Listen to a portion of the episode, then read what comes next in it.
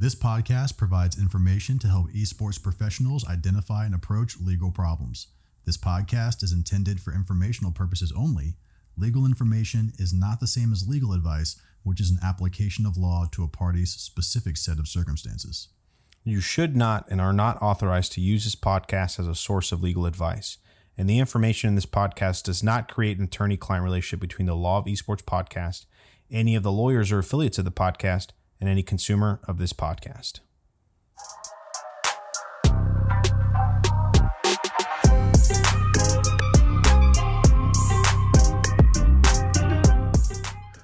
Welcome to the Law of Esports podcast, the number one podcast that discusses legal issues as they relate to the world of esports.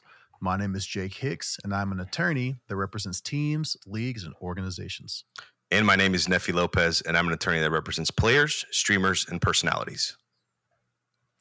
And today we are extraordinarily excited because we have one of the biggest names in esports, one of the biggest names in investigative journalism, certainly within esports, and another installment of our Pro Op series where we bring you interviews with professionals from across the spectrum of esports jobs. And today we have perhaps the premier journalist in esports, Mr. Richard Lewis, editor at large for Dexerto, adjunct professor of esports integrity at the University of New Haven in Connecticut, and also two time esports award winning journalist and number one journalist in our hearts, Mr. Richard Lewis. Thank you for joining us. Yeah, good to be here. Thanks for, very much, guys. Uh, I feel a little bit underdressed, but um, you know I, that, that's I, a common thing. no, I, I, spent I spent years wearing suits. I, I almost toyed with the idea of like wearing a suit, but we're in an extreme heat crisis at the moment in uh, the UK, oh. so oh, better than you. I don't blame don't you. We're we're, we're in Houston, no, and uh, along with mm. it being super hot, it's also super humid. So you walk outside, and it's like an instant like just shower. You're just wet. Yeah, so, we're not uh, big on air conditioning like uh, here in, in the UK. oh, that's sure right. You've seen the memes. Yeah, we just don't have that. Yeah, so oh, that's uh, rough, man. We we just suffer in silence. Um. Awesome, awesome. Well, obviously well, we've we've uh, it for us, but yeah, yeah. Thank you so much, man. And uh, you know, I'm sure the, the the listeners know who you are. Uh, we're happy to have you on. Uh, these are one of the few chances where people like yourself kind of get a chance. You, you're always constantly talking about others, but you never really get a chance to talk for yourself. I know I always say it. I want to say it here, and we're excited to really get to know you a little bit more and kind of uh, have you drop some knowledge on us, the listeners and the viewers. So uh, let's get started off with just a little bit of background information on yourself. Can you mm. tell us a little bit about uh, where you're from, where you grew up? Uh, yeah, kind of a bit of a bit of a mongrel. Uh, you know, uh, g- grew up um, in the northeast of England. Um, you know, Welsh lineage, uh, the surname Lewis, uh, but um, obviously a bit of a mix uh, from sort of two family lines, which were very much uh, you know blue collar. Uh, a lot of miners in the in the family, people you know going down the pits as they call it. And um, so spent most of my time in a very uh, small colliery town in the northeast of England, where you know the housing was essentially built for the local workers in the mine, and uh, we had one local pub uh, that we would go and and, and drink in, uh, which uh, you know it was a different time. I was encouraged to, spend time in from a very tender young age. Uh, they would take me in when I was about you know six, seven, eight sit me at the end of the bar. They would feed me pub shandy, uh, which is a little bit of beer, obviously topped up with lemonade. Uh, and, uh, you know, kind of grew up in that in- environment and, um, you know, always figured I'd probably do something manual myself. You know, a lot of military people, you know, one way to escape the existential horrors of going down hundreds of feet beneath the ground and, and uh, you know, carving rock uh, to get coal or whatever. Uh, one of the ways you get out of that is you join the military, right? So a lot of military uh, in my family as well. I, I, I, thought that was where I was going to end up, um, but it didn't happen. I went to university and um, studied uh, originally philosophy, but uh, realized that was a waste of everyone's time. Uh, mostly mine, and um, switched to media. They they had a brand new media and journalism uh, department that got opened by Sir Anthony Hopkins. uh, who came and opened it for us. Wonderful chap. Got to talk to him at lunch, um, and uh, you know, never never really looked back. Learned about you know media, American media. That's what interested me. And by the time I graduated. Um, you know, I've always been a big gamer. I've always been interested in video games. So by the time I by the time I got out of university, I was like, you know, how am I gonna apply what I know, what I'm trained to do, and what I like? And so essentially started pitching to uh, magazines. You know, computer magazines had a much better reputation back then at the turn of the century, mm-hmm. um, and and certainly had a much better caliber of writer as well. Uh, and so I uh, started pitching to them. They said, "Tell you what." There's this thing that's popping off. It's you know competitive gaming, cyber athleticism, bunch of ridiculous names for it prior to the uh, you know uh, uh, advent of esports being the you know title we settled on.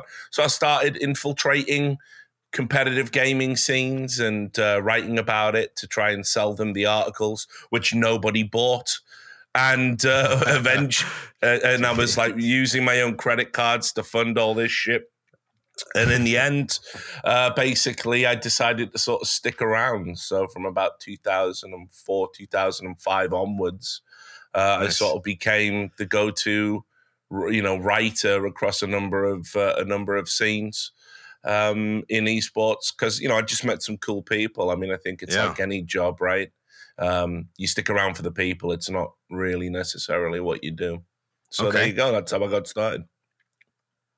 All right, Richard, thank you so much. You just gave us a lot of uh, a lot of information. So let's let's let's unpack that a little bit, right? You kind of gave us a full timeline of when you started to to now you're covering esports. So uh, let's let's kind of start off at the beginning, right? I you know obviously Jake and I we're both athletes. We we well we used to be at least, maybe not anymore. Uh, I we know that you yourself actually used to be into sports. Can you tell mm. us you know kind of what happened? Where where was that dividing where you said you know what instead of pursuing sports, I'm gonna I'm gonna go with esports and and focus on video games instead. Yeah, I mean, so when I was at uh, you know university and all prior to that, I was very into you know youth sports. Again, it's just what you do in kind of like you know blue collar uh, kind of neighborhoods. Uh, what was interesting was obviously it was all football. You know, growing up, uh, and then um, you know, it, it, I, I, sort of I had a growth spurt very early on. You know, when I was twelve, I like shot up, so I'm, I'm the sort of same size you know, now as as I was then. And they uh, started. They threw me into rugby. So rugby was a you know a, a new thing to me.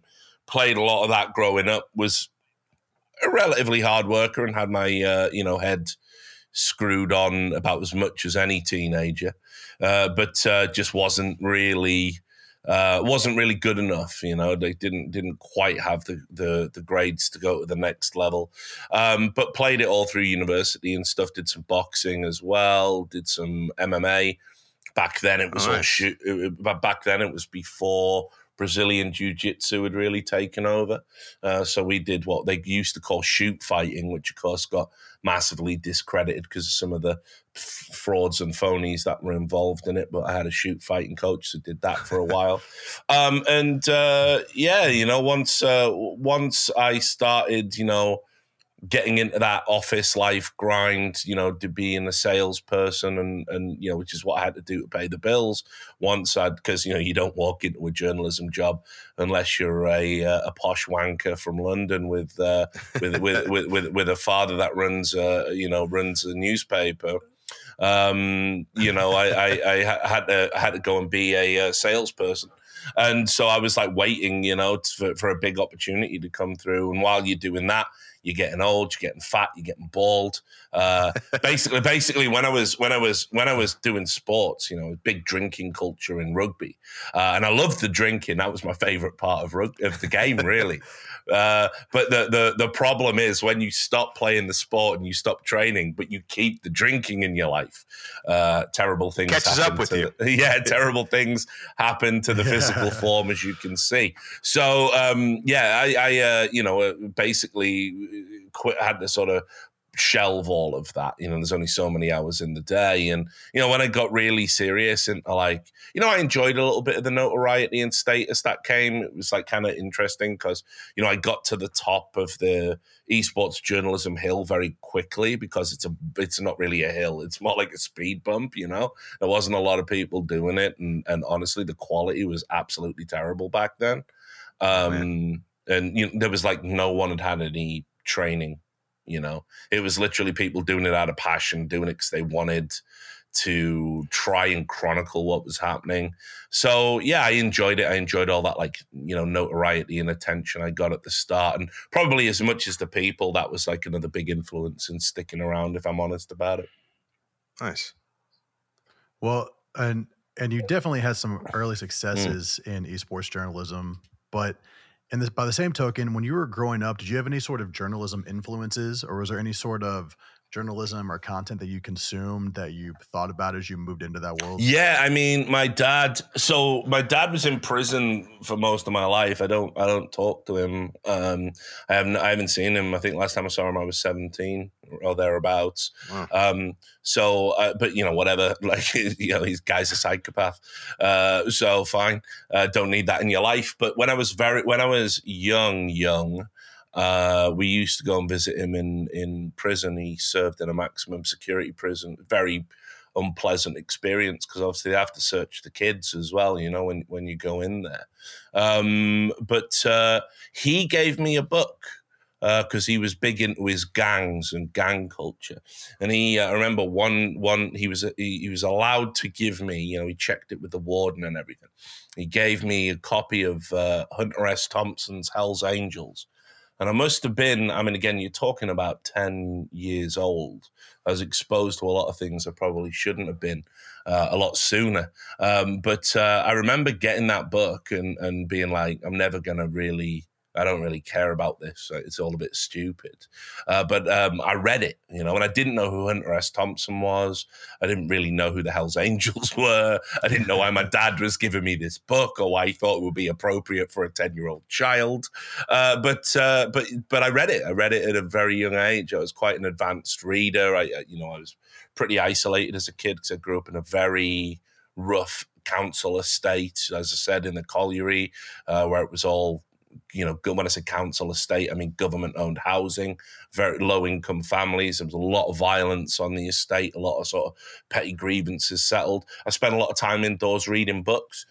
And, um, you know, obviously it, it, it was the best way to escape the kind of drudgery of, of living in an environment like that. And so I read this book and I was like kind of blown away by it. And so I started see by the time, you know, I hit my early teens, by the time I was at school, um, I, uh, you know, was kind of like reading these very adult books. But yeah, I mean, it's a bit of a cliche. Thompson was a huge influence on what I wanted to do. You know, I now realize now, actually, in in retrospect, uh, a great writer, but actually a terrible journalist in a lot of ways. um, but uh, but but um, you know, my first ever gamer name was like, uh, well, my second actually was Gonzo.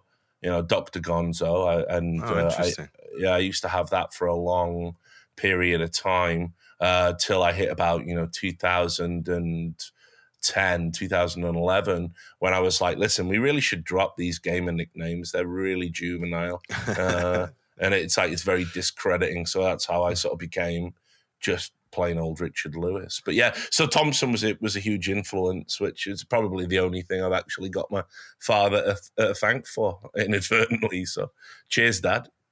yeah, that's an awesome story.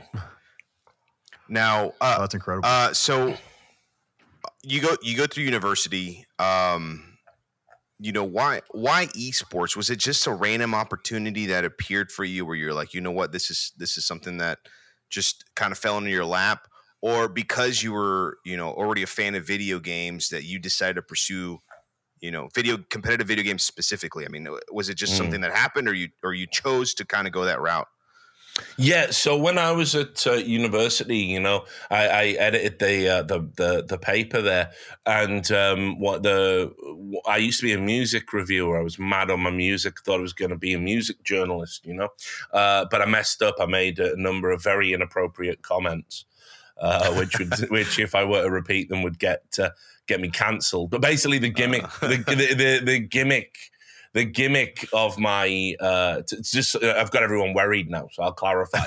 uh, the uh, the gimmick of my uh, uh, uh, music reviews was the review was always bad.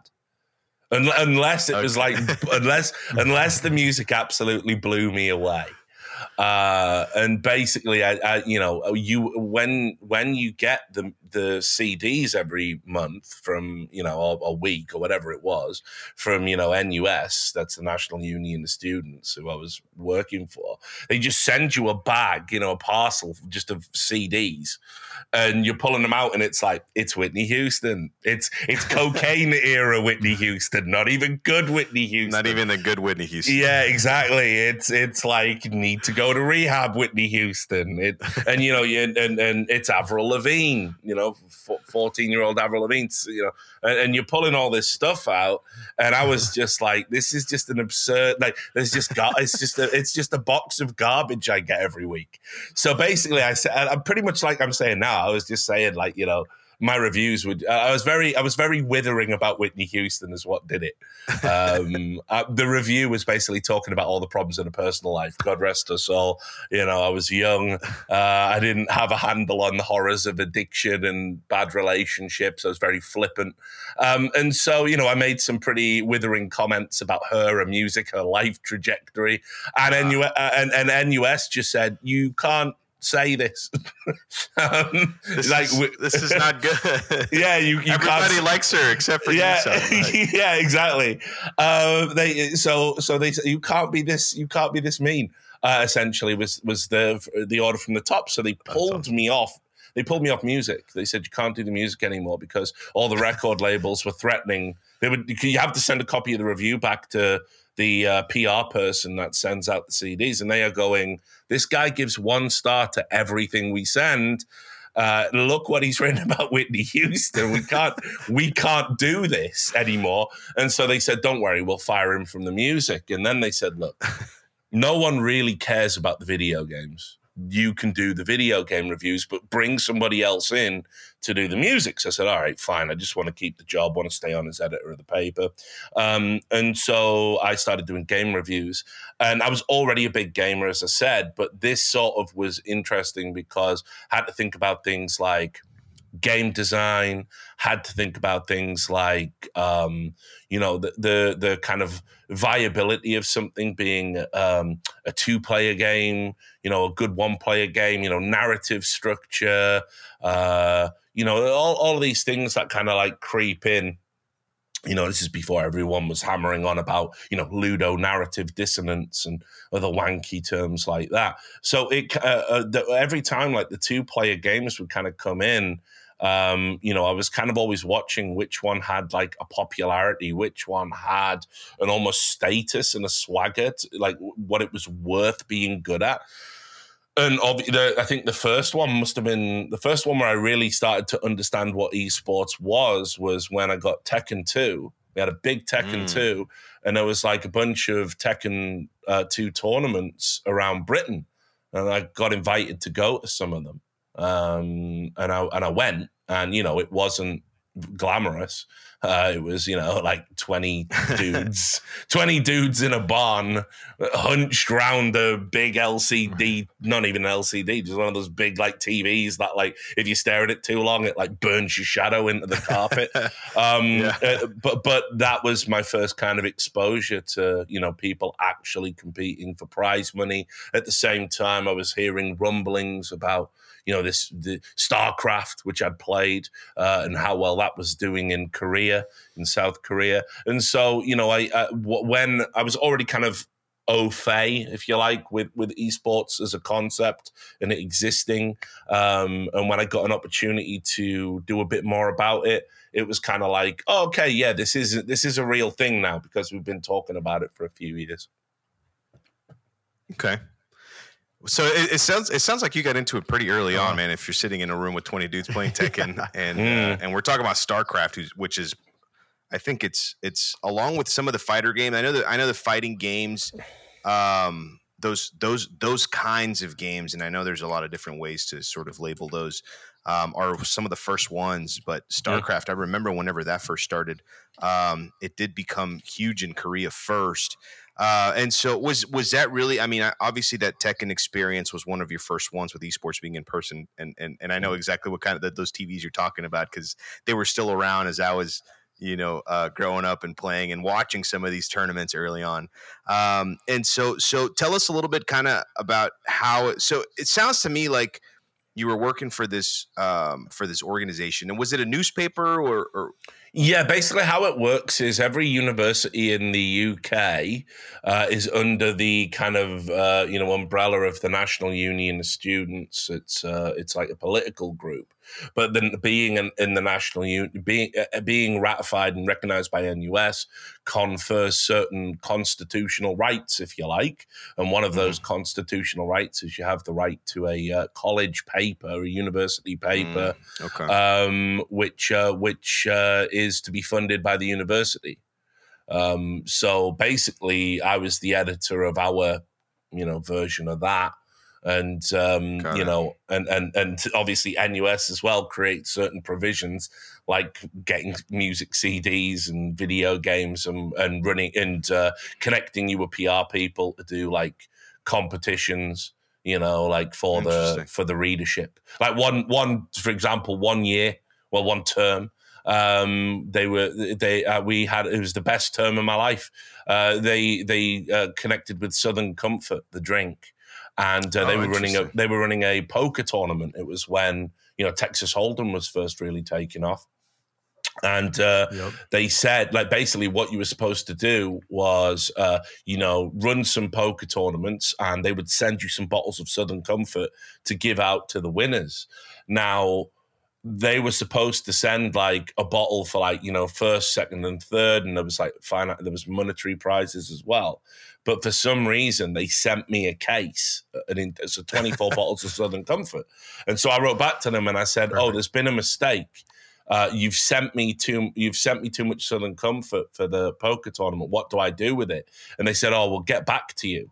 And that somehow got translated to they didn't get the southern comfort. So they sent me another case so I had 48 bottles of Southern Comfort, of which I was only obliged to give away three. And I'll tell you, I only gave away three. Um, and, and, and perks. Yeah, and me and me and my friends uh, plowed through the through the rest, uh, and I've never been able to touch Southern Comfort again since. Uh, oh, yeah, that'll do it. Yeah, can't stand uh, the smell of it. So that, that's basically what it was like. It was, you know, it was a it was a frivolous publication, really. That was kind of like done on other people's dime, but I had to oversee the, you know, machinery of it. You know, I literally had to print it out physically, bind it, you know, get it all ready for, and then take it to the printing press where they would put it through and, and, and mass produce it. And then I had to distribute it. And I had to do all this to deadline. So it was a really good, uh, it taught you a little bit of everything about journalism, essentially, not just the writing, but also the the nuts and bolts of producing a magazine. Interesting.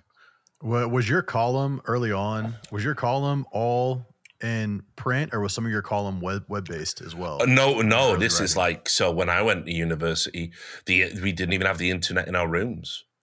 Yeah, that was like you had to go to you had to go to uh, like this thing, this office office with computers in, and you had to buy your time or log in. You know, like essentially. Yeah, yeah. Uh, yeah. And, and they would give you a, a X amount of internet. Um, yeah, and I feel like that's such a wild concept for younger folks, but I mean mm. that's that's kind of the internet we grew up when we used, you know, and there, there's still a thing, you know, internet cafes and and you know paying, uh, and you know, obviously your guys' currency is a little different, but like fifty mm. cents or a dollar for 15 minutes or 10 minutes of internet or 30 minutes. Uh, and so, man, and, and so you were in there early on. So so let's mm. let's kind of backtrack a little bit and let's talk about the evolution of esports. You mm. seeing it as um, sort of, I guess, a journalist, right? It started with Tekken. Mm-hmm. You saw StarCraft. Let's pick up at StarCraft. At what point did you mm. notice, holy cow, this is going to be like a world phenomenon? This is something that I need to keep being involved with? Well, I'll, I'll be honest. It, that never, that one never really went in. Like StarCraft comes out in like '98, Uh, Brood War, I think, might be the year after, maybe 2000. Uh, I'm pretty sure it was 99.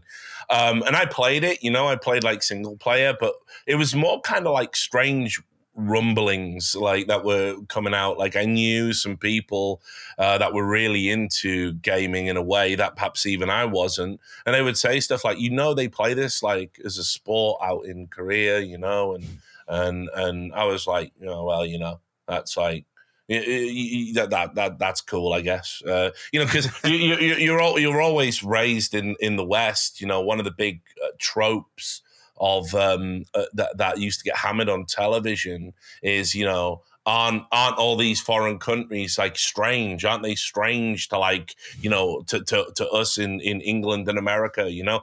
Particularly japan which was always presented as this like you know almost utopic you know uh, t- t- technologically advanced country but with really weird funny things on television and look at sumo wrestling ha ha ha and stuff like this that was kind of like the zeitgeist at the time so you know when someone told me hey there's an Asian country where they're playing video games professionally, I was kind of like, well, yeah. I mean, you know, they they they love technology in in Asian countries, don't they? And of course, what I realized, you know. Um, many many years later when I learned more about the scene is actually no that, that, that they, they they don't Asian countries don't you know love or embrace technology any more than us it's actually what happened in South Korea for StarCraft was an incredible uh, you know confluence of of multiple events. You know, for example, um, they went into a recession, a really bad recession. At the same time, the government had pledged to give everybody broadband. So they said we're gonna we're gonna be ahead on the internet with broadband. Which, by the way, again for the Zoomers, if anyone any Zoomers are watching, that's what we used to call fast internet back then. Uh, but yeah. uh, you know, the government had said we'll give you all broadband, and then on top of that, there's a recession. Then on top of that, they have trade embargoes on Japanese equipment, so they don't play consoles. They play PCs. You want to own a console in South Korea at that time, you have to be incredibly wealthy because of the import tax on a Nintendo or a Sega. So everyone's going to PCs. Then you've got this recession. So how do people get themselves out of recession? Well, one of the things the government was advising was start a small business. And one of the things that was incredibly uh, cost effective to do was to stick a bunch of PCs in a room and with your government mandated broadband and basically run a LAN cafe You could even get startup loans for this, even in a recession, to do it. So you end up with PC bang culture, LAN cafe culture. People go and they play StarCraft, which happened to be unbelievably popular. Why? Because you could take that disc and install it on 60 PCs, 100 PCs, 1,000 PCs. It didn't, you didn't need a code for each installation. So that's how it, it took off and became so popular. And so, you know, when, when you, when you learn these things, it was like, no wonder they put that on television. It was culturally relevant. It had it had really you know permeated the consciousness over there. It's not just because they like video games more than the average Brit or whatever. So um, yeah, it was kind of like I, I didn't find this out until many many years later. I was very dismissive at the start, but from about 2004 2005 onwards, you know, my jam originally was the the FPS games. Like I'd seen fighting games, they were like, meh. I'd heard about StarCraft. I was like, single player campaign's pretty good, but I'm never going to get to South Korea in my lifetime, am I? I'm just a working class kid, so whatever. Uh, and then obviously the FPS uh, games, particularly Counter Strike, that's what was popping off in Europe. That's what everyone was playing.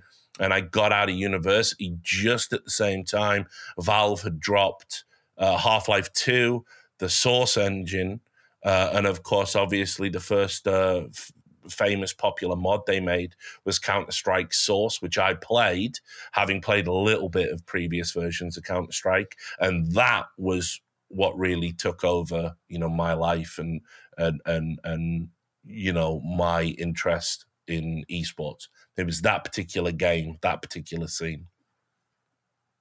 Wow. So, about what year did you move into uh, being more committed to journalism? Mm. So by 2005, I was writing for a blog.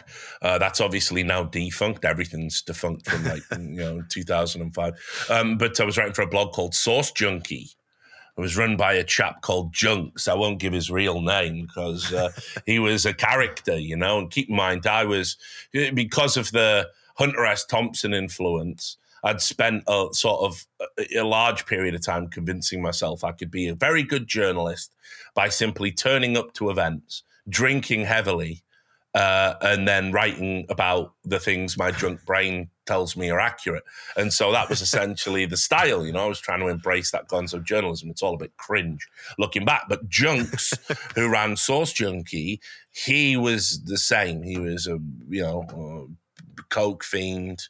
Um, for example, he got invited to the BAFTAs uh, when they did started doing gaming awards one year, and uh, I don't know why or how, but he took two escorts. He took like two two es- yeah, he took two Eastern European escorts with him to the BAFTAs and was walking around with a girl on each arm, having pictures like taken of uh, like he was famous, That's and awesome. That is so he and he he was like the dude that ran That's this awesome. like stupid little Counter Strike source blog for absolutely no money.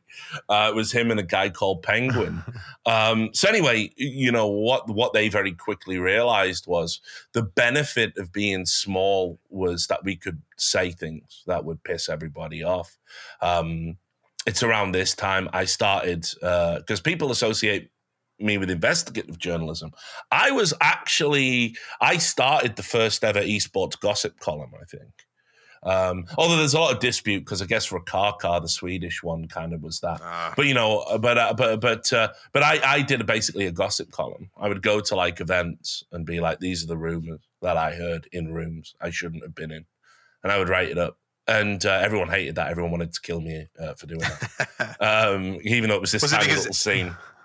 They, is it because they you were saying things that were Yeah. controversial wasn't lining up with like sort of the the the, the mainstream? Yeah, but Yeah, also every everyone was just super sensitive. It's it's so crazy, like looking back, because Counter Strike Source, like especially in two thousand and five, two thousand and six, it's like barely a scene. It's barely. It's like you went, you basically paid to play. Essentially, you would go to a LAN, you would go to an event, and you would lose money by the end because you know the prize the prize money you would win if you were lucky enough to win any would uh, wouldn't cover the costs. It wouldn't cover the drinking. So people paid to play. You know, like that was the mo- the motivating factor to win a LAN.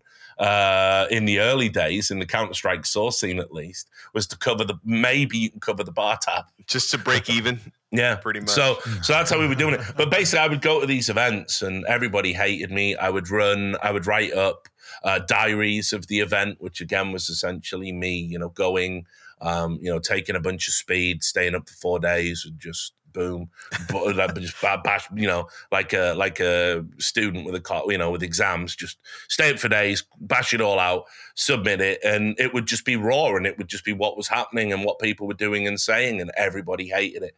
Uh, like the, the readers liked it, but if you were in the scene, everybody hated it. It made players look bad. Uh, it made people look unprofessional. Although you know, real talk, you should be unprofessional. It wasn't a professional scene. Um, Right. You know, uh, you should be having fun, but people hated it. I used to do seedings as well. I would be like, "These are my predictions for an upcoming Counter Strike Source tournament," and I would just be brutal. I'd be like, "That team is terrible. This player in particular is an onliner. He probably cheats. Uh, so this team's gonna get blasted out the tournament. I can't believe they're seeded sixth or whatever. And people used, you know, there was one year. Um, I mean, I had players threaten me all the time, but there was one year where I'd done one of those write ups, and uh, a, a, a team that I'd said were going to go out in groups uh, were caught on a recording on like TeamSpeak or Ventrilo or whatever it was back then, uh, threatening to stab me. They were planning. A, they were planning a knife attack on me, um, and, and and and one of the guys on there recorded it, and they were like going, "Okay, well, the security's usually at the door, so we'll go over and distract security. You walk in, you shank him." And and and and I got the recording and I sent it to the people that were running this LAN, and uh, I said, "You're gonna ban them, right? They're like planning to murder me at your event." And they and, and and they said they've already paid for their tickets. Maybe you shouldn't come. So no, no way. yeah, so so so that's that's that's Oh how God. popular I was at the start. Um, but yeah, from 2005 2000 like uh, onwards, that was that was basically when I fully committed to it. I was all in because the alternative was, you know, like say I was working a sales job. You know, I sold. Um, you know, uh, what what do you call it? Like subscription TV packages Mm, to Okay. people, you know, porn and um, you know, uh, sports, like HBO, I guess, whatever version they had back then. Mo- mostly Yeah. porn.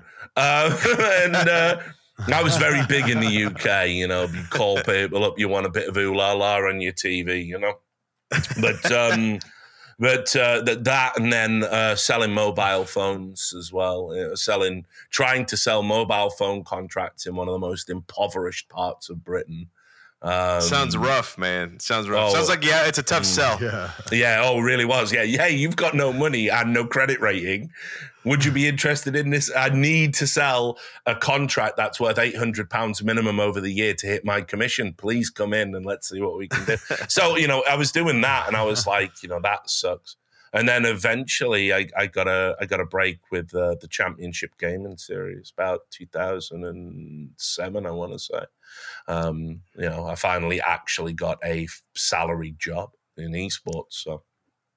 And that was that was going to be my next Well, question. and- and and and Jake, uh, Yeah. it- it- we're probably going to ask the same question. Honestly, is it, it, at what point did it turn into like uh, instead of a net negative, right? You're spending money, drinking, going out, partying with these Mm. guys, versus actually turning it into a, a, a career that you can pay your bills with.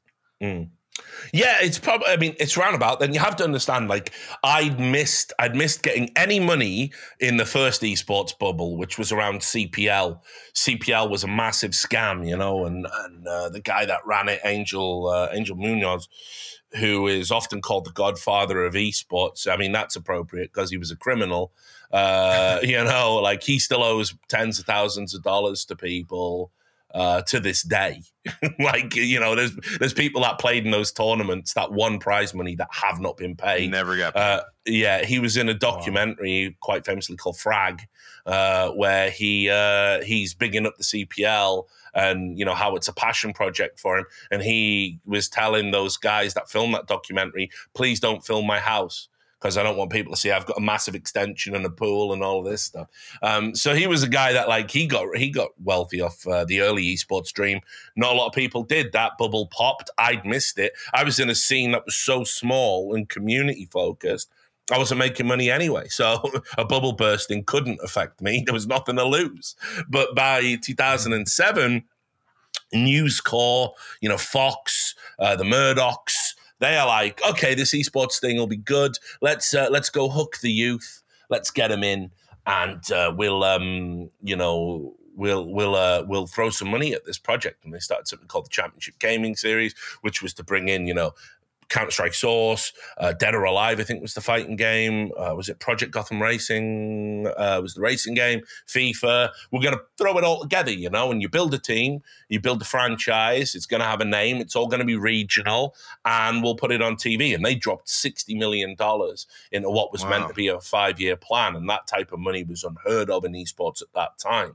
Now, me, I was writing for free uh, at a website called Cadred, well, which is a terrible name. You'll notice, you know, all these websites have awful names, don't they? Um, but that was because it was uh, it was a Finnish team website. It was a very good Finnish team called Insignia Cadre, and so they just added a D at the end of Cadre, Cadred, and that was their team website. That became one of the biggest news websites. Uh, you know, they're Finnish. It's okay. Like they're, uh, I've got a lot of Finnish friends who run my Discord. They're a very stoic. They're a very stoic group. They're not. Uh, their language, by the way, as well, is a nightmare to like just look at it written down. I don't know how anybody can speak it or pronounce it. But uh, but anyway, you know, Finland were a very early, like Sweden and some of the, they were very early, you know, uh, taker upper of uh, of esports, and so the Finns uh, had a very big presence. Had this website, they had all Finnish staff, and then they hired an English speaking contingent, and then that English speaking contingent sought me out, stole me away from Source Junkie. And then they were official coverage partners for the Championship Gaming Series, which was this Murdoch project. And so through that, they said, Hey, do you want to go and cover this? And I went, Yeah, of course, man. This is like huge, right? Why wouldn't I? So I went and um, on day one, I'm checking into a hotel. Funnily enough, I live in Birmingham now. Um, I, you know, I, the hotel's terrible. I know it. It's on New Street. It's actually garbage. Uh, and they put us up in this hotel. Uh, I see it all the time. It always makes me laugh. Um, but uh, anyway, I'm in the lobby trying to get checked in, and there's this other guy who looks. He's pale really thin, and he just looks tired and bedraggled. And I'm like, "Oh, you, you, you all right, dude?" And uh, he's like, "Yeah, yeah, I'm just here." And he's Irish, you know. He's like, "I'm here for this championship gaming series." And I went, "Oh yeah, me too, right?" And he went, "Oh, are you a player?" I went, "Oh no, no, too old for that, man. I'm a writer." And uh, so, who are you? What are you in? And he was a Project Gotham racing player. Uh, called Neo Jake, I think. Anyway, he worked in a blockbuster in Northern Ireland, I think. Uh, blockbuster, remember them? And he uh, oh, he yeah. bas- he basically quit his job, sold all his shit, uh, got on a boat, got on the ferry, and came over to be in the championship gaming series uh, because he thought he could get drafted and and, and win. Uh, and uh, you know, and he was, like I said, Project Gotham racing player. And I was like listening to his story, and I was like, oh shit, man, that's like crazy. You know, not a lot of people yeah. really push push all their chips into the middle like that. So I got up to my room, got checked in. I said, "Good to see you, man. Like, uh, best best of luck in the tournament." I got up in my room and I was kind of like sat there bored. You know, it's a tiny little room. It's about half the size of this office I'm in now, and uh, I'm like, uh, get my laptop out and I think, you know what? Can bash out 1500 words pretty quick on that dude you know you know setting the scene there i was you know ex- exhausted and hungover in a, hotel in birmingham my, my, god why am i here you know blah blah and you know trying to channel that uh, gonzo shtick i used to do and I started writing up this guy's story. You know, I called it Neo Jake's Big Sacrifice, I think it was. And uh, I filed my copy. I'd already got my article out of the way, the daily article I had to do filed my copy, sent it to Cadred. They send their articles onto the CGS. And I go, right, brilliant. Uh, let's hit the bar. Work done. Yeah, done. Work done. Yeah, you're done for the day. a- ain't it great to be a journalist? so I go to the bar. I'm knocking in, you know, shot on a brew, shot on a brew, shot on a brew. Get wrecked, meet everybody. Brilliant. Go to bed. Uh, wake up the next day. Got an email. Um, we need to see you immediately, like at the at the event. And fucking, what have I said now, you know? Um, and uh, get there. And uh, the head of the Championship Gaming Series uh, coverage is there, big guy in the suit, you know. And uh, I'm there with like the guys I know from Cadred. And uh, he goes, Did you write that uh, piece about the, the Irish guy? And I went, yeah, yeah, yeah, I did, yeah, yeah. And he went, that's exactly what we're looking for. That's that is that is it. That is you've got it. That's what we're trying to do. We've got to win hearts and minds. You know, like big like bombastic guy. Yeah, Hearts yeah. and minds. We got to make people believe this is real. We got to make people believe that this is worth sacrificing for. Sacrifice, perfect word. Love it. Love what you did. Who are you? Where did you train? No, no, no. And it was just like, boom, I just hyper, like I'm eh, hungover. Like, oh god, this is like a yeah, yeah, yeah. Anyway, he said, right, well, you don't work for Cadred anymore. You work for us. We're bringing you in. Well, you're our, uh, you're our uh, lead features writer for the Championship Gaming Series. Uh, talk to him. He'll get you set up. We'll we'll, we'll pay you. How does a thousand dollars a month sound? Well, yeah, sounds great, man. It's better than nothing, right? um, better than what Cadred aren't paying me. So that was it. That was the first job. I got I got super lucky with an article, and I said to Cadred, "I guess I don't work for you anymore, guys. I'm going to be over here." And they were like, "Yeah, well, we'll we'll double print all your stuff." And so I was I got a promotion on day one, and then funnily enough, I I this is what's really crazy, but I know the story's already gone on a bit long. Um, but I actually got a promotion again by the end of the week. I went from being like the senior features writer to the head of all European content coverage because of what Jeez. I was doing, and so yeah, and then uh, got fired get that. And I'll, let me just tell you how that ends. I mean, because a lot, a, a, lot of people think I got shit canned when the CGS went under, but that's not true. That's not what happened. They already hated me. because somebody sent them in photos of me on a rugby tour where I was like, you know, we were all drunk and silly hats and trousers around our ankles, as is the way. And they said, look at him, he's very, you know, very, very inappropriate. And so they gave me a warning over that, saying, you're in the public eye, you need to think about how you behave. I'm like, all right, guess I'm a celebrity now and have to worry about people taking my picture. But uh, then uh, what happened was uh, there was I went and I, I covered a story about a team uh, London Mint, their Counter Strike team, and they had internal strife. They were having lots of problems. And this really spilled over into two of the players having a physical fight. And so I wrote an article all about like how hard these guys had worked and um, how these guys had, you know, kind of like they were friends, and back when they were they played amateur Counter Strike together, but the money and the spotlight had brought all this tension upon them, and mm. now suddenly, if you had a bad game, you weren't just letting the team down, you were potentially stealing away a life changing opportunity. And that that putting putting the tension through that lens yeah, changed everything. So I wrote it up. I wrote it up exactly as it happened, like that. They had a fist fight, sent it in. Same guy who loved me and said, "Wow, you're catching the raw sacrifice and the passion of esports." Said, "We can't print that." makes us sound like amateur, you know, like makes us sound unprofessional. I'm going, no, that makes you sound great. That's real. That's real. And he said, well, we're not printing that. Uh, you need to write us another article overnight because your deadline's tomorrow. And I said, well, I'm not. You've got my article. London's burning. Boom, it's there. You really should print that. And they said, we're not going to. Send us another article. I said, I won't. So the next day, I look at the front page of the CGS website and there I am, Richard Lewis, with an article. And it was called something like, Isn't esports great? And, and, and it was it wasn't my words. It was uh, my my editor from Cadred, Max Silver, now a professional poker player, had written it, but they put my name and my face on it. Hmm.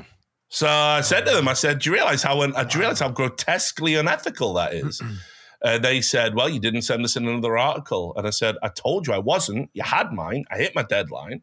And then they and then they went away and then they got back to me and they said, Oh, it was a mistake.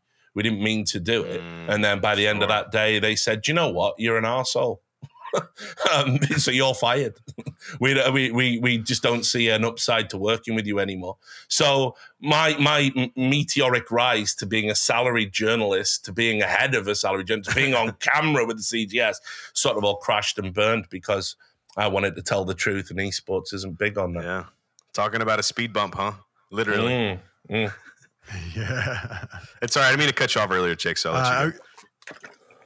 Uh, Oh no! I the only question, uh, well, a quick aside was that Nefi and I contend with this all the time. But in esports, you tend to have two levels of professionals: mm-hmm. people that are more public facing and more on air, and people that are a little bit maybe more behind the scenes. Mm-hmm. Certainly, your C-suite executives, your lawyers, some of your journalists. But I think a calculus that we always undertake is: do we move forward in the space with our actual names, or do we use like a gamer tag, mm-hmm. or how do we really try and make ourselves known in the space.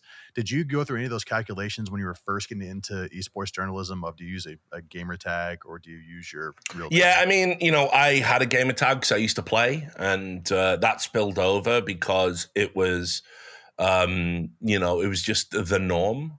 Uh, you carried your gamer rep forward with you, but I didn't have any rep. I wasn't good. I never played professionally. I was too old. I was already old uh, by esports standards, but at the start, so you know, I'm ancient now. I'm like a esports Methuselah, but um, you know, like so, I I got rid of it. Like I say, once we hit the what I call the golden age of esports, which is 2010 onwards because uh, everything, you know, it was a golden age because everything had changed. Uh, we had YouTube now, we had Twitch, um, you know, formerly just in TV. StarCraft 2 had propelled us into the mainstream in ways that other games hadn't. And I was like, right, we're going to be mixing with real people now. We're mixing with celebrities. I'm going to meet, you know, real, real journalists and real writers and real documentary producers. I can't introduce myself as Gonzo. Well. Hi, I'm Doctor Gonzo. No matter, yeah, this is, like, this is juvenile. You know? So I got rid of it. But I mean, it was never like calculated. It just felt like you know, if he's esports has grown up, it's it's time for us to do so. You know, I mean, I, like you have to, like right. as a journalist, you put out a bunch of like really diabolically terrible in retrospect, like think pieces and opinion pieces. I've done the whole thing, like you know, I probably there's a piece out there I've written because you know I was on deadline once a week, so it can't all be gold. You know, like some of it is just trash. Um, you know, I, have written the piece. We should get rid of gamer names in in esports. You know, I've, I've written that probably. There's something. Um, yeah, yeah, but uh, well, fortunately, all the websites get closed after about five years, so I can never be held accountable for so, all. Yeah, so that work is gone. yeah, I can never be held accountable for all the terrible writing I did. Yeah.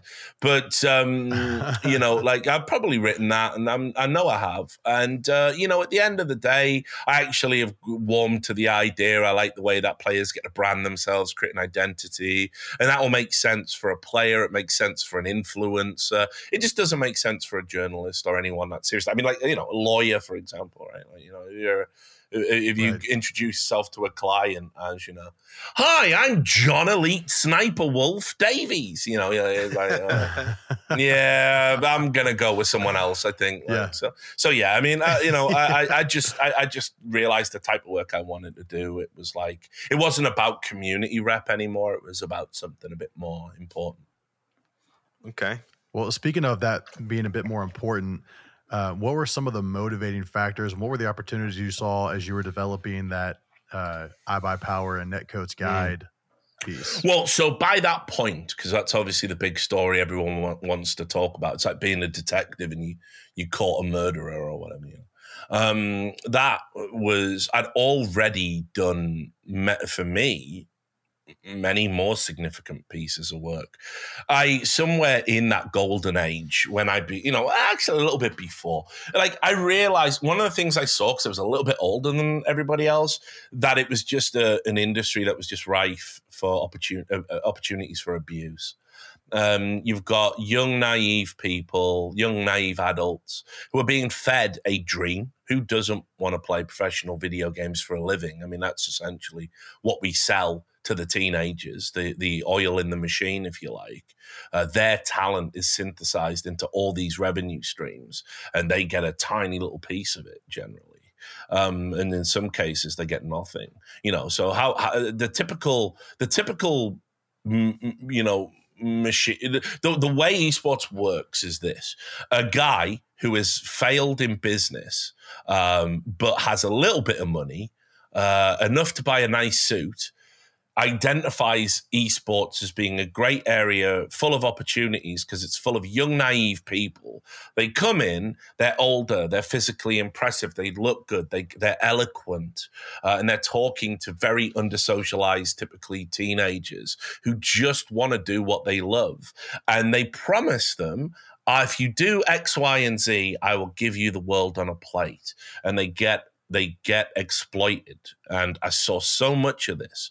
People that were lying about the money they had, contracts that weren't worth the paper they were written on, players being ground into dust by just constant do this for the sponsor, do this for the sponsor, practice 10 hours a day, do this, do this, and not a penny in compensation. Um, and I, I hated it. The first, when I got my weekly column, which was called wait for it, Gonzaria. um, I, I, I, chose I like that. it. I like it. Yeah, I, I chose that. it was literally called the Dark Stinking Tides of esports. Um, and uh, it opened with the famous quote from Warren Buffett, which is uh, It's only when the tide goes out you can see who's been swimming naked. And, and that perfectly summed up all of the smoke and mirrors and bullshit that was going in esports. And I saw I saw kids. It, it's not just financial exploitation. There was other much more sinister stuff going on. Some of that obviously has come out now. We got some of the monsters. We've had our Me Too movement, but there was a lot of really sinister shit. And every time I thought I was going to get out, because I wasn't making money on this, you understand. My girlfriend is like, Richard, you're a grown man. You've got holes in your shoes. Why are you doing this? You with your CV, you can go get a real job. Um, but you know, so I, but I, I, had to stick around. How'd you walk away from that when it, you're the only person talking about it? You know, I would have Yeah. would let every would have let all of those kids down. And so, you know, by 2014, I am the guy that breaks that story. If somebody is doing something bad, if a contract is exploitative, uh, you know, if someone's manipulating players, if someone's breaking promises, I'm the guy that writes about it. Everyone telling me uh, year after year, all the people. Richard, have you ever thought about writing about how good esports is? No, I, I, I don't need to write that. There's millions of people that'll write that story. Uh, Richard, you know, if you you're really hurting the industry by writing that, if if the industry can't survive that type of scrutiny, it doesn't deserve to survive at all. Um, and so by 2014, you know, I did I did a story called um, I can't remember what uh, what what type, fancy title we gave it, but basically what had happened was there was a player at an organization called Meet Your Makers that were playing League of Legends, which was the big game at the time, still is. Um, and and uh, this player wanted to leave, and he joined them when he was a kid, and so his mother had signed as a um, whatever they call it, you know, um, Guardian. That's it. Uh, and uh, you know, and and and anyway, I got a recording of a manager threatening that player, saying, "We, your mother's on the contract. If you leave our team, we'll put her on the streets. We'll take her house." and he was banging doors and punching walls and intimidating this like 17 year old kid and uh, i ran that story and that guy got banned for you know from working in the league of legends ecosystem. Now that to me is much more important than you know iBuyPower. Yeah. um but but anyway you know so i mean by, by the time the iBuyPower story came along it was just like we'd created a bunch of you know we valve had accidentally created the first ever cryptocurrency with skins. Mm. very unlike valve they hadn't really thought about what that might mean Yeah. their api is open so everybody could do whatever they wanted uh, and create cool stuff because valve like people to create cool stuff like basically we're all in valve's petri dish and they watch oh look cool uh, you know uh, yeah. it, it's a virus that's killing everyone. Awesome. uh, and and you know they're like the mad scientists, you know.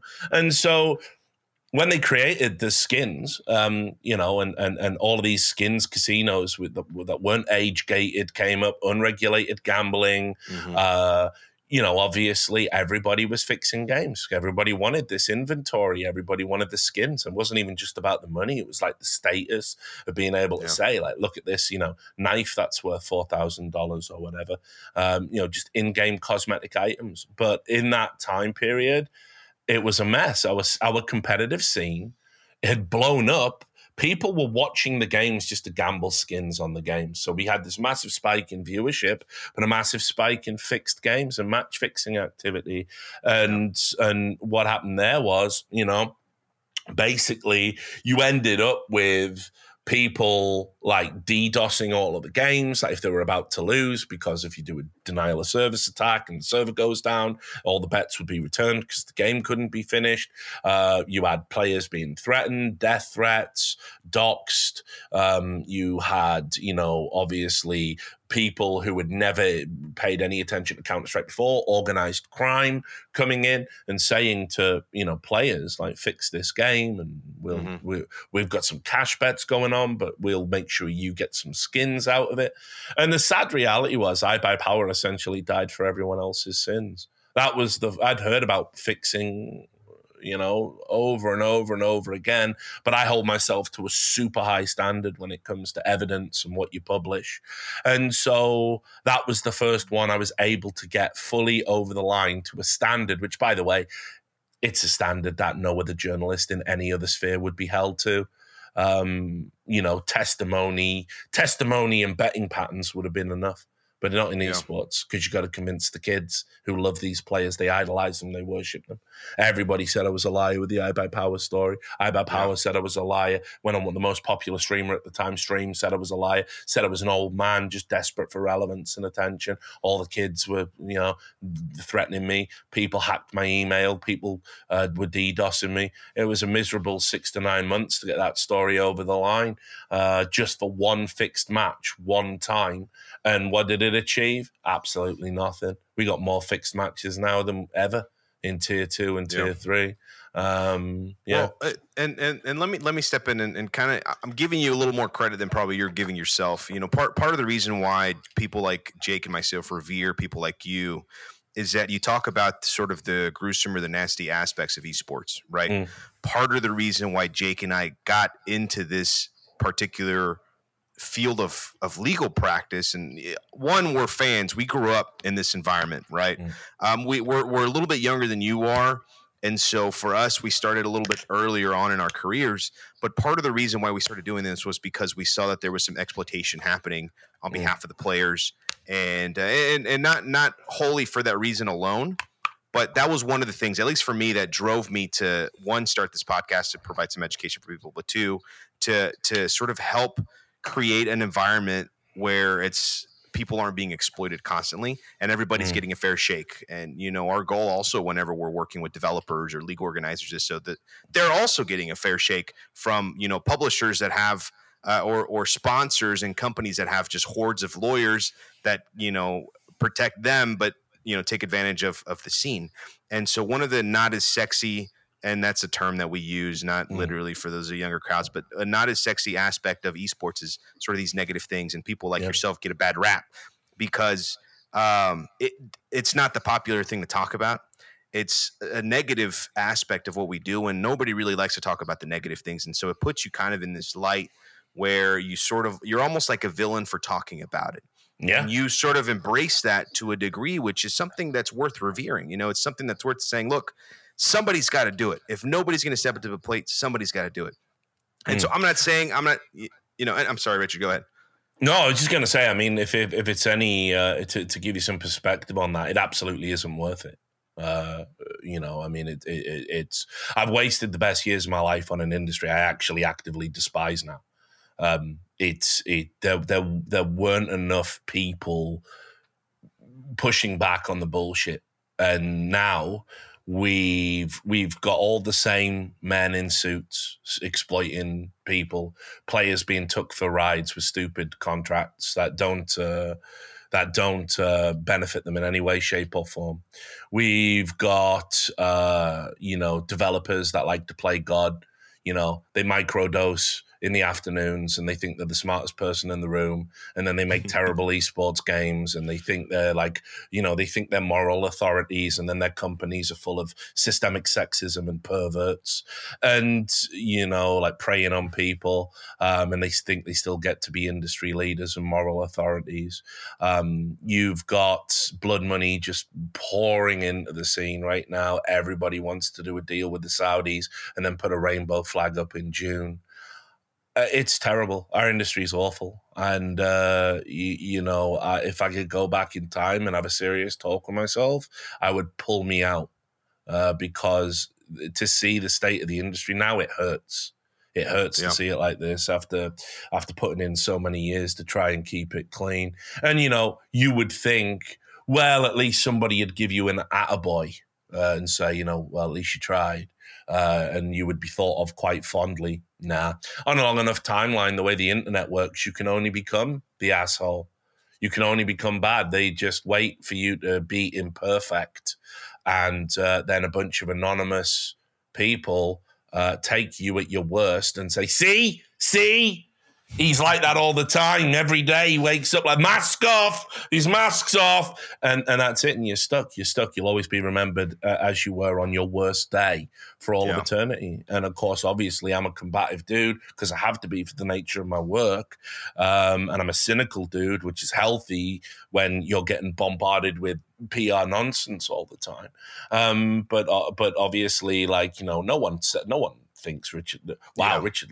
You know, the vast majority of people will be like, good. You know, Richard Lewis should retire. Fuck him. He's an asshole. What did he ever do? So, so yeah. l- listen. You don't even get like you don't even get any sort of faint praise, which would be enough. you know, it would be enough to, for at least uh, for, for, me to go into retirement one day with all my treasured memories and stories and maybe sit down to write my memoirs. But no, you don't even get that. So this this industry is broken. The people that gravitate towards it are bad. Uh, nobody wants to do anything except make money from it. Um, and we have become. We I, I'm writing an article at the moment called "The Party's Over." It's a series of articles. Uh, basically, mm-hmm. the party's over the grand failure of esports, and I'm comparing it to what happened. I'm comparing what happened to esports as to what happened with the punk movement.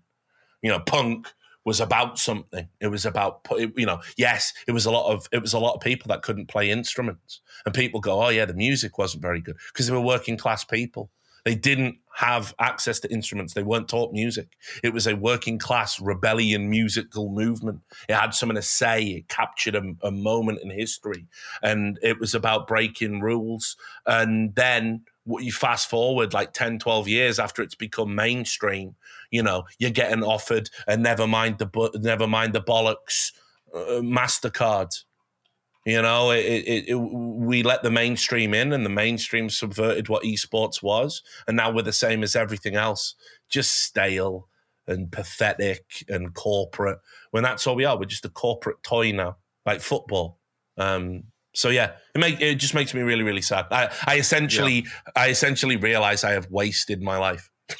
so you know, yeah. it's it, it's not a great feeling, but but but yeah, you yeah. know, it is it, it is what it is. Yeah, and it's and it's tough to hear. Well, I, uh, sorry, Jay, go ahead. I was gonna say, well, you know, I think Nefi and I may disagree on that one because you certainly had a huge impact on us mm. and our drive to bring a legal framework into the esports space. Um, and the type of articles you've written, the way you've investigated things, we've certainly been impressed with. And like Nefi said, we definitely revere you for taking a stance against a strong current under which you could have just flowed with, but you chose to fight hmm. against. Mm. And so we appreciate you. For Well, I mean, you know that that's the good thing about you know doing the teaching now is that uh, you know a lot of the people that are that are on the course that I teach at uh, the University in New Haven, as you talked about in the intro, they want to they they haven't had a lot of exposure to esports and the things I have, and they know I feel this way. Right, the course is specifically about integrity, and so when I'm right. when I'm talking to the students, it's hey, look at this terrible thing that happened in esports. By the way, that's happening in every continent, you know, and it's like that. So, but they they want to come in and make a difference, and you know, kind of take up the the standard, if you like. I right. think that I tell them you're going to be in for a hard time, but you know, don't let me put you off. Uh, and yeah. I was going to say you crazy kids, but actually, a lot of them are mature students as well, um, and yeah. they want to they want to run companies and do startups and try and plug some of the integrity. So, uh, you know, uh, even though I don't want to be in it anymore, I don't want to be in the trenches per se. I'm at least I'm kind of like a drills an esports drill sergeant now. I guess. Yeah. I'm prepare. Yeah. I'm preparing people for uh, for the horrors of war. Yeah, and and I don't I don't blame you for for sort of the opinions that you have on the on on this particular topic on, on esports in general because of the things that you've experienced. I mean, you've been in there early on and you've seen it evolve.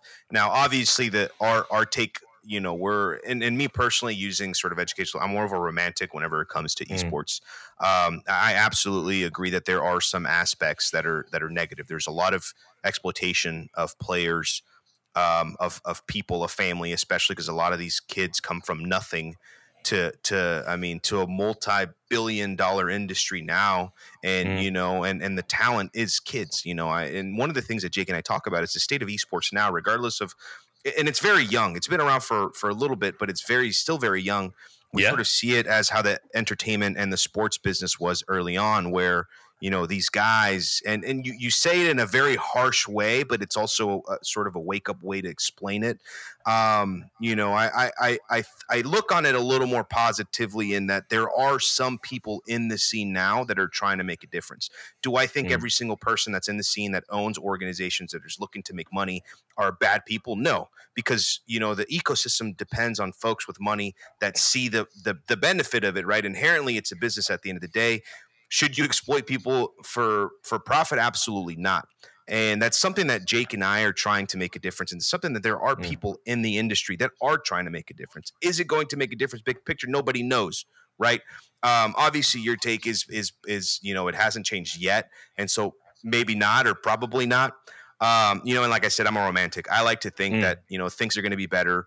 Um, you know, especially with certain games like CS:GO, which is one that you're very heavily have been in the scene um, is more of a European thing. It's mm. very popular in NA, but we all know that NA doesn't compete with the rest of the world as far as those particular yeah. scenes.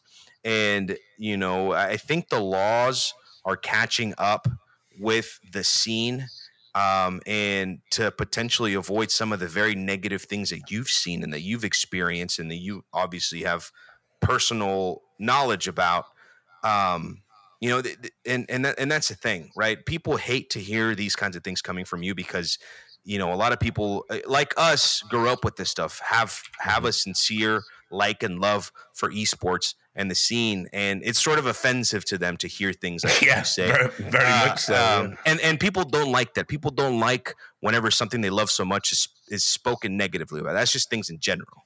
Mm. And so people like Jake and I, you know, we're uh, this uh, we we hear negative things on a daily basis, and we understand there are people that are like you that have experience and don't have such a, a positive view on the scene, but you know that's the reality of it, right? Is that there are some negative aspects. Now, obviously, I I'm not as pessimistic as to the scene. I, I think there is inherently good. I think a lot of people will be able to to fulfill their dreams doing something that they love um, and and hopefully not get exploited for it and, and are smart and seek counsel whenever they're doing anything to avoid being found in these situations like a lot of the things that you've experienced mm. and so you know and and you know unfortunately that's that's the sad reality is is you know this is a growing uh, uh and i don't know if i would say these are growing pains but um, th- this is sort of the dirty and nasty side of of you know whenever money is involved you're mm. gonna have crooks you're gonna have people that exploit you're gonna have people that um, do things to to benefit themselves whether it's at the sure. cost of somebody else or not and so, and it's something we talk about. I mean, nobody talks about ESIC. Jake and I have already done an episode on ESIC and and yeah. the importance of yeah. of of the Integrity Commission um, because it's a big deal. And and a lot of this stuff is sort of in the shadows. People don't people don't even know that ESIC is a thing. People don't know that there's a governing body. And you know, and and I mean, you you know, recently there was a big tournament where there was uh, uh, a few coaches that got in trouble for you know um, uh, doing things that they shouldn't have, and everybody mm-hmm. was very, very neg. Everybody saw it negatively, and they were upset and they were mad.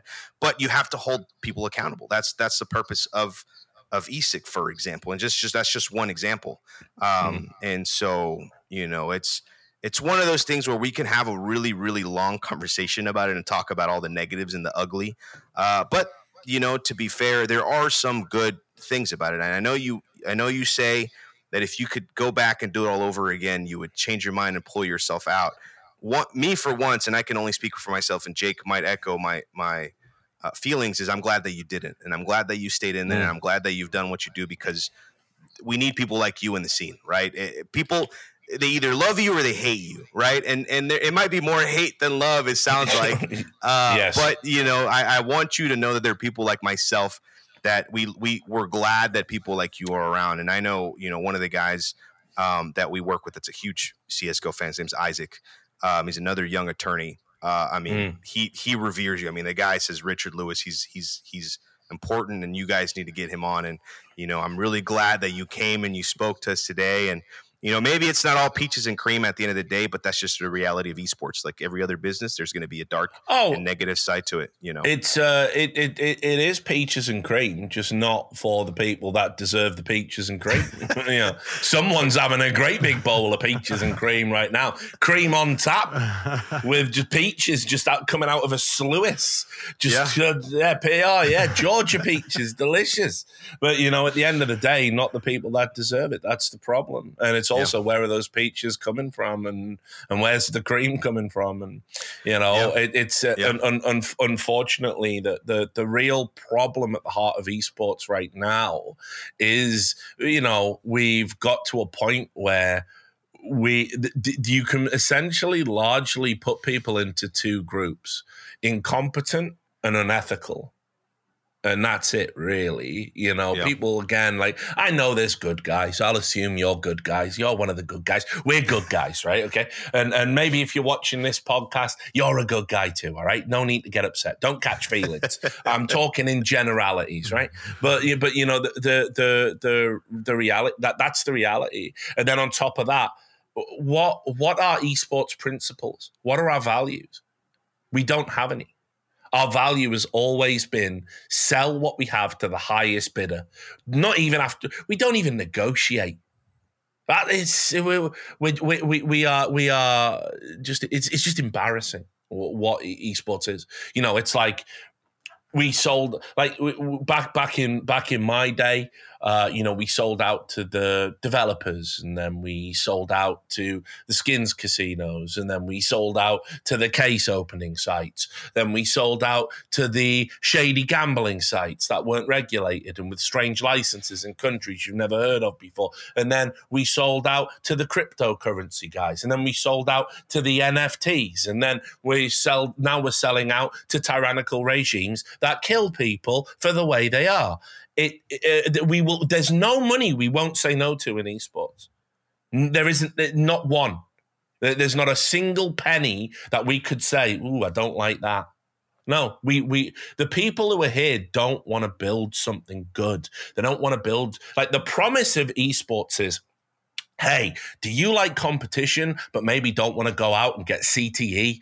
Uh, well, hey, look, we've got something for you, internet generation, Zoomers. You can channel your competitive energy into something that makes sense to you. You can use that, you know, high twitch muscle fiber that you've got, an incredible like ability to dial in on multiple things at once that my generation doesn't have because we weren't raised with the types of computers we're being raised with now. You can create an identity for yourself aspects of your identity, aspects of your personality. You can create a digital avatar and only reveal about yourself what you want. You can literally meet anyone from all over the world in real time at any given moment. You can get away from the bullies outside, the parents downstairs, and meet people that you wouldn't encounter by opening your door and going out. And you can have an experience with them that means something. You can accomplish something. You can win something and you can do it all in this digital space and you and, and, and be who you want to be while doing it. Uh, it, it. Esports could have been incredible. It could have been the best thing ever but we just let the foxes into the henhouse. And now what you've got is all of that promise being sold out to the worst people. How, in good conscience, can you say, let's go and have an esports tournament in Riyadh? How can you announce that during Pride Month? What do the gay esports fans do with that? What are you telling them? you know and it, it just makes me sad it makes me sick to think that we could you know esports was a unifier, and now we we are taking money from dividers. And we're doing it and we're doing it all the while while the same people that are in bed with people like that in bed with projects like neom literally killing tribes people and stealing their land to build a tech, tech, futuristic hotel for westerners we're people are in bed with them and then they they get on social media and they go yeah you gamers are assholes you know, mm. you're you're the real bad people. Yeah. And, and and there's this negative poison that they spew out about how you're wrong, but they're good. And actually, no, you know, excuses have to be made when you get in, when you work with China. No, you can't say Uyghur Muslims. No, you can't say free Hong Kong. No, you can't say free Tibet. No, you can't say the Dalai Lama isn't a criminal. You can't say Taiwan is its own country. Sorry, that's too political. Uh, we don't want you to talk about these things. It might hurt our bottom line. Now, by the way his his 10 hours of fuck Donald Trump. It's pathetic. Our industry is pathetic. We don't fight the monsters. No one's got the stomach or the heart for it. I did it for nearly two decades. I'm still trying to do it on the way out the door. I just want someone to help. you know, will someone just stand for something in this industry of clowns, buffoons, and evil? And they won't. They won't. And it's not me who's getting. Like, I've done my time and I've made my money and made my reputation, and I'll probably get a book deal somewhere along the line and live on the meager residuals that'll provide whatever. I managed to turn procrastination into a career. That's fantastic, right? Uh, uh, esports did all right with me, but these kids that are coming in now, they're getting exposed to stuff that they shouldn't. They're getting exposed to predatory marketing practices. They're getting exposed to NFTs. You know, you've got you've got kids killing themselves, committing suicide because they think they're bankrupt because they put everything in a cryptocurrency. And esports teams and influencers are pushing this shit on people. It's outrageous. It's uh, you can't. I can close my eyes, throw a dart, and hit some unethical, predatory, dangerous practice in our industry, and everyone says it's what we have to do to keep the lights on. Then you know, for me, fuck it. I'd rather live in the dark. I, I, I cannot, in good conscience, champion this industry like I used to. It, it, it, uh, you, and I know you know what I'm talking about. Yeah, no, no, absolutely, and and um, and, again, uh, the the my approach is a little less pessimistic, but you're not you're not saying things that are crazy or untrue. Mm. Um, and and you know, for I mean, like I said, what what you're saying is it makes sense, and it's sadly. Um, you know these things, esports like you know FIFA and Qatar with with the World Cup. I mean, just human, you know, um, human rights violations, and it's just it's it's unfortunately a common practice, and and it's it's really a, a, a sort of a virus. I feel like in in these types of industries where yeah, money's it's involved. Called, it's called sport washing. Mm, yeah, it's called sport yeah. washing, and it's not it's not limited to esports. It's uh, kind of across the board. We've seen that with right. golf and a variety of other you know F one, some other sports. Yeah. Um, so it's not uncommon. Yeah. And I think that to the extent that anything infects traditional sports, we should anticipate that to infect esports at this point yeah. as well. Yeah. yeah. Um, I mean, it, but, but it's it's, it's literally it the same. Yeah. It's literally the same entities as well. That's the yeah. You know that mm-hmm. that's the problem with it. I would I would love it to be. Um, you know, I, I, I would love I would love it to be like you know we we we we've got sustainable revenue streams in our business. You know, I mean the fans have to carry a little bit of the can. No one pays for anything in esports, and yet everybody wants everything. You know, they right. want the biggest right. tournaments with the biggest prize pool, the best TV production, all their favorite commentators. You know, like uh, so, and, and no one will pay pay per view or anything like that. So I get it but unfortunately the, the, the, reality is it just get it keeps getting progressively worse. You have a yeah. crucible on gambling you know looks like loot crates are going to get kind of shut down as a concept now because games developers are so greedy. They've literally killed the goose that laid the golden egg. They could have just had a little bit of the loot crate. No they went mental with them uh, yeah. they could have just had a little bit of the case opening. No they've gone mental with them um, uh, but but you know the problem is like give me give me that over Saudi Arabia and, and the United Arab Emirates and the Chinese government. You know, g- give me give me that. But we, you know, we we just keep going to the next step. Like literally, everybody in esports just looked for what the next big scam is, and now we've arrived at, at the at the end stage, the final destination for every corrupt sport on planet Earth: oil money, blood money. We're here. You know, it's it's sad. It's uh, I never thought it would get to this. I always thought we'd uh, I always thought we'd we'd we'd we'd draw a line before we got to here, but we, yeah. we just didn't. We never did. Yeah. Or rather, the people that drew the line didn't didn't count. Yeah, you know, they're not important enough. Yeah, and and you know, it this is sort of a new um, new territory for esports. Maybe not for other you know sports no. or, or things of this nature uh, as far as we're, and I'm talking specifically the last thing you talked about, which is you know this whole thing with mm. Saudi Arabia and the Rocket League tournament that's coming up, and you know we've talked a little bit about it in this on this podcast, um, and you know it's it is something that um, p- people are torn about, and you know mm. again, it's this is a conversation that we can have and um, that, that will last for hours, and unfortunately here we're running a little bit close to our time because I know that we're that that yeah, Richard, you were kind enough to give we, us a yeah. We, we, are close to our time, but we we do need to have you on again because we did well, touch on a lot of subjects. I, I was gonna say I don't want to end on a I don't want to end on a bum note. Uh, no, no, no. You know, so if you've got a if you've got like a night, gee, what are you doing next? Tell us something cool. I don't know, whatever, whatever, whatever. The last few questions. We're not. We're, but I'll, we're, we're not. I was going to say, Richard, we're, we're, not. That doesn't mean I'm shutting this down. I'm just. I'm, I'm, giving you a heads up that we're we're we're uh, no, that's fine. I'll, I'll, but, I'll steer uh, us. I'll steer us away from sports washing island. I'll, I'll no, no, no. And, and, these these these are things. No, that, these are that, things that we have we have to sort of bring attention to, right? Jake mm-hmm. and I aren't aren't so naive to ignore these types of things our job, especially as attorneys, are are to make sure that whoever we represent, whoever we're working with, are getting a fair shake. There is mm. inherently going, and, and that's just the nature of business, right? And and like Jake and I, we understand. We work with a lot of these business people. A lot of them, you know, they ask us and they and they say, "Hey, I need you to do something that's very beneficial to me. I don't care what it does for other people." And at that point, it's up to our moral compass to see what we're going to do, see whether or not we can, mm. you know, for you know, take that task up or pass it up. And I like to think that Jake and I, um, you know, at least feel morally obligated to do what we can to make sure that whoever we're dealing with, they're getting a fair Yeah. shake.